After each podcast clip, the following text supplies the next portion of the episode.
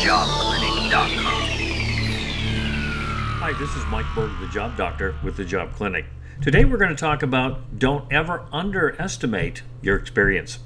A ship failed, no one could fix it. They brought in a man with 40 years on the job. He inspected the engine carefully, top to bottom. After looking things over, the guy reached into his bag and pulled out a small hammer. He gently tapped something. Instantly, the engine lurched into life. The engine was fixed. Seven days later, the owners got his bill for $10,000. What? The owner said. You hardly did anything. Send us an itemized bill. The reply simply said tapping with a hammer, $2, knowing where to tap, $9,998. You may think that the information age is where we are, but in reality, it's coming to an end. We are now entering the experience age. The internet is over 25 years old. Why is this important to know? You need to understand this concept if you're going to build your personal brand and go from having a job to doing a job. We are changing the context of our online interactions, shape our connected devices, not by what we post on our online profiles. In the information age, we represented ourselves with a digital profile. Now our connections are mobile, which have changed how we view digital identities. With a connected camera televising our life in the moment, accumulated information takes a backseat to continual self expression. The virtual self is becoming less evident.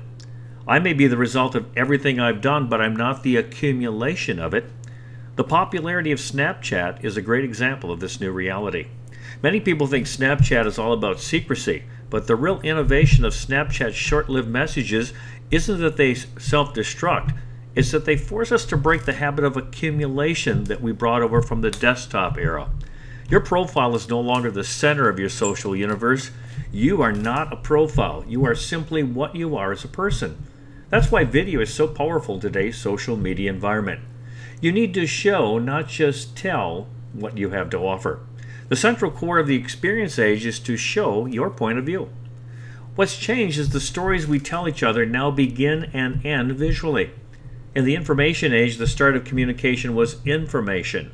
On Facebook, you type into a status box, add metadata such as your location, and select from a hierarchy of emotions of how you feel.